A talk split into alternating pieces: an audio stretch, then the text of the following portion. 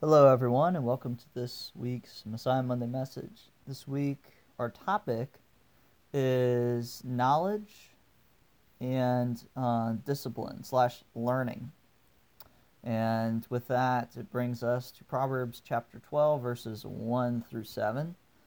Um, excited to, to go through this and cover this. Because, um, yes, I absolutely love the book of Proverbs. I feel like it's very cut and dry and logical, which is generally how I operate on things, or I like to think I do. So, here is the passage, followed by my three takeaways. Whoever loves discipline loves knowledge, but he who hates reproof is stupid. A good man obtains favor from the Lord, but a man of evil devices he condemns. No one is established by wickedness, but the root of the righteous will never be moved. An excellent wife is the crown of her husband, but she who brings shame is like rottenness to his bones. The thoughts of the righteous are just, the counsels of the wicked are deceitful. The words of the wicked lie in wait for blood, but the mouth of the upright delivers them. The wicked are overthrown and are no more, but the house of the righteous will stand. So I start my main points with the, the first verse because, in my opinion, I feel like it nail it hits the nail on the head by tying together knowledge and discipline together. Because I mean, who without struggles and conflict has you know a real incentive to learn is the way i see it is it's like i just say i'll bring running into this as an example it's like if someone wins every single race that they run are they going to be really super coachable do you think? Because they're like well shoot i can do no wrong. I'm going to win every race. I have all this talent and blah blah blah. So, with that, I think for a lot of us, we learn all, uh, most of our lessons. I mean, everyone's different, teach his or her own. Feel like we learn the most in sort of our, you know, our downturns um, when we're when when we're challenged, and as you call it in in sports, uh, maybe a rebuilding season, where we we don't win every game. Maybe we we lose a decent bit more than we win, but the point is, those losses where we're learning from them and we're not making our same mistakes over and over again. Romans 8:25 talks about how we hope for what we do not have. And thus each day when we wake up, we have the opportunity uh, to have God lead us by little by little bringing these hopes closer to being into reality. Now, verse 2 is, uh, well, the second point here is really a conglomeration, uh, couplet by couplet, of uh, each of the next six verses and what they mean. Because um, I see them as really, you know, direct lessons um, of how to be kept from let, being led astray and having the Lord in the foreground or in the forefront towards reaching our goals. Verses 2 through 3 really address um, the importance of God being in our favor versus um, having Him be overshadowed by sin and wickedness in our lives, which point of the matter is we should strive ahead because of, of true goodness in, in the Lord and helping others um, reach that point as well and not necessarily be getting super amped up over bringing people down a peg. More the, the vengeful and wicked side of that. 4 through 5 talks about excellence in our relationships. And yes, it brings up specifically a wife and a husband, but I, I see this as it could be, you know, taken as any part of the family, any member of the family, really. It's any one person that is doing great, uh, great things is a crown to whoever family or, um, you know, friend group or relation group that that's there, and really what we're doing as you know parts of the family is we need to be looking at whether it's our significant other or family member and be working to see them how God sees them. And that, you know, goes both ways. On one hand, it's, you know, wanting more for them than they want for themselves, which means that if they're, you know, slacking off, we have to, you know, be praying on it and say, hey, we need we need to step this up. Or the same notion, if they are, you know, chasing some of the wrong things, um, and just not having God lead them here or there, we need to be loving them first and not, you know, judging. We need to be, which is really, really, really hard. But the point is, is we need to be intentional with folks and saying, hey, um, how would uh, just ask yourself. Well, I say I say that this because I have this little bracelet here that says, "What would Jesus do?" Think about what would on the flip side, if you're a parent, what would God the Father say? Or how would, would Jesus view this person in my life? And with that, we pray and we get um, guidance. Because taking it back to the to the spouse side of things, by seeing her the way God sees her, we can find that excellence, even if they might not even see it in themselves. Help uh, help them to, to bring it out. And it will be like the first time you've ever seen them. Just over and over again. And i feel like that's how god sees us. It's like holding your child for the first time i how i would imagine that would be like because well i don't have any kids yet but i just you know going back to that first part we hope for what we don't have right?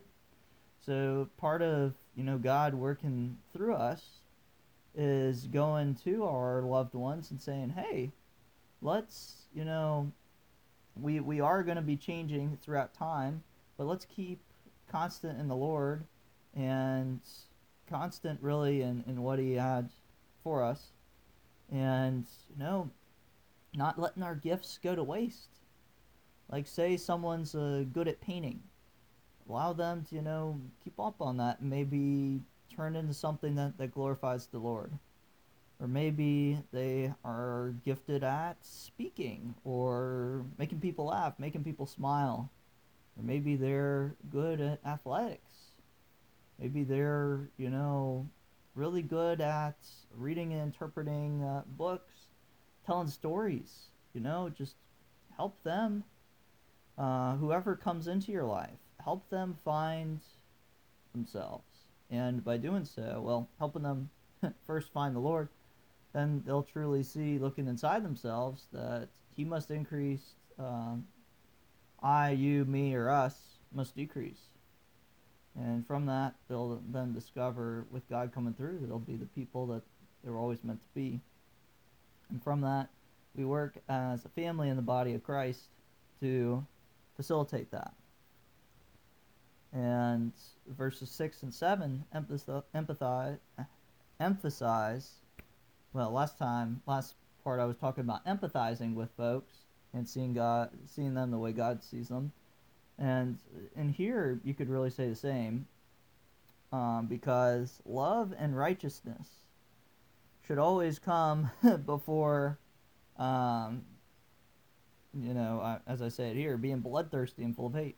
I mean yes it's in some cases we can you know say well shoot having an angry performance uh, and vengeance in sports you can have some really epic um, games or performances from that. But really hate is just destructive.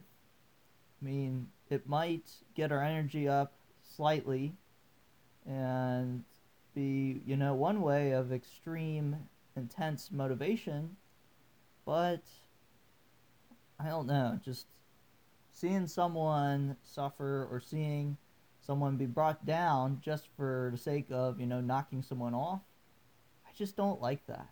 And I just feel like it's not godly, and God doesn't want us to be doing that. He will do this. He will be the source of justice. We don't need to, you know, um, take his place on that. And heck, we shouldn't be taking his place on any of that. So my point here is that if you're ever thinking that you're uh, that life is a zero sum game and you're in that frame of mind, I'm saying pray. Because there is so there is just so much out there, and this is coming from an economist where we call it the dismal science of you know learning how to optimize and be efficient with scarce resources. What I'm talking about here, the scarce resources that we have in this life, really it, it's time. Because I mean, we only get so much time here. And if we're spending most of our time, you know, looking at knocking people off, I mean, how much more time are we having to start back from square one because we have to rebuild all these freaking folks and they also are looking back and saying, shoot, you were acting out of hate. Why the heck would I ever let you help rebuild me? You were wanting to knock me down for the sake of knocking me down, which then leads back to, you know, forgiveness, which we could go on and talk uh, about five or six more sermons out off of that alone. But the point is, is life when we focus on the Lord and focus on love and righteousness. And, you know, instead of looking at as, you know, I really hope that person in this race hits uh, their foot on a sewer cover and face plants and uh, and I beat them. It's just ugh, I just hate that. Versus, well, I, I I don't like that. I feel like I would rather, you know, improve my racing versus see someone else, you know, eat it or not do as well. And likewise, I mean, we have the greatest force in the universe behind us. We have the greatest team ever in the body of Christ. It's like we shouldn't be, you know, wanting to play spoiler or knockoff and raining on people's parades, even if they are doing the other things. But we should be wanting for them and saying, hey, you know, you have this, uh, you have this all wrong. It's like you're seeing everything in black and white. And what I can offer you, what, what Jesus can offer you, is seeing this life and these victories and these successes in color, in multicolor, and 3D. It's like going from drawing a stick figure uh, diagram of, of success and how to attain it to having a 3D visual hologram that you can basically put on your head and experience it yourself. Point of the matter here is that God is working with us to find solutions in life and is not, you know, just around to help us, you know, build knowledge or build, you know, a win-loss record of our intelligence by proving us proving other folks wrong. Point is, is it's like if you just prove someone wrong for the sake of proving someone wrong or saying, ah, gotcha, what does that accomplish?